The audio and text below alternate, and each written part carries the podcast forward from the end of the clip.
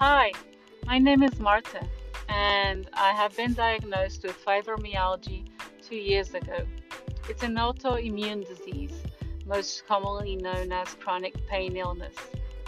So I'm reaching out to all of you, all of you fibro warriors or chronic pain warriors or any illness warriors that want to uh, share with me uh, your highs and your lows, and I will share with you my therapies, my exercise advices, my highs and my lows. So we'll make each other each other's day a little bit more or a little, a little bit less difficult. Hope to see hope to see you on the other end of this podcast.